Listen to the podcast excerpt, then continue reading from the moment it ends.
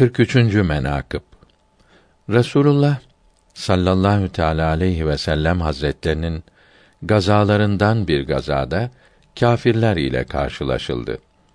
Kâfir askerlerinden bir kâfir meydana at sürüp er diledi. Her kim karşısına vardı ise şehit etti. Müminlerden meydana çıkanı şehit ettiği için artık meydana kimse çıkmadı. O kâfir de kimse meydana çıkmadığı için mağrur olup ileri at sürüp İslam askerine karşı yüksek ses ile bağırıp dedi ki: Ya Muhammed, bana er gönder, dövüşelim. Ne durursun? Senin yanında bu denli cihangir bahadırlar vardır. Niçin göndermezsin? Çünkü onlar meydana gelmeye korkarlar. Haşa! Eshab-ı güzin ondan korkmazlardı. Lakin hikmeti neydi? Dedi, bari amcan oğlu Ali'yi gönder. Gelsin, erlik nice olur göstereyim.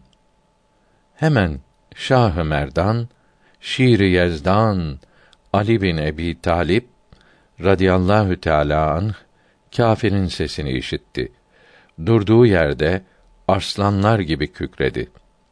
Eshabtan birisini Resulullah sallallahu teala aleyhi ve sellem hazretlerinin huzuru şeriflerine gönderdi. O kâfirin bulunduğu meydana girmeye izin talep etti. Resulullah sallallahu teala aleyhi ve sellem hazretleri buyurdu ki: Var Ali'yi benim yanıma getir. O eshab da varıp Hazreti Ali'yi getirdi. Huzuru şeriflerine geldikte buyurdu ki: Ya Ali, o kâfirle cenk etmek ister misin? Hazreti Ali dedi ki: Ya Habibi Rabbil Alemin, senin dinin uğruna canım fedadır. Ümmid ederim ki icazet verip himmet buyurasınız ki varıp o kâfirin şerrini Müslümanların üzerinden def edeyim. Hazreti Resulullah sallallahu teala aleyhi ve sellem Hazreti Ali'nin radıyallahu teala an eline yapışıp buyurdu ki: Ya Ali, seni yerleri ve gökleri yaratan Allahü Tebareke ve Teala Hazretlerine ısmarladım. Bunu işiten Ali radıyallahu an yaydan ok çıkar gibi o kâfire karşı at sürüp yüksek sesle nara atıp haykırdı ki kıyamet koptu sandılar. Kâfirler sonbahar yaprağı gibi titreyip yere düştüler. Nice nice kâfirlerin ödü patlayıp canı cehenneme gitti. O kâfir de meydan ortasında kurulup dururken Hazret Ali radıyallahu teâlâ anh, yetişip karşısına geldikte dedi ki: Ya melun, imana gel. Yoksa sen bilirsin. O kâfir de cenk istedi. Aralarında birkaç hamle geçtikten sonra yine İslam'a davet eyledi. Gördü ki kabiliyet yoktur. Bir darbeyle atından yere düşürüp ve göğsünün üzerine çıkıp kılıncını boğazı üzerine koydu. Yine dine davet eyledi.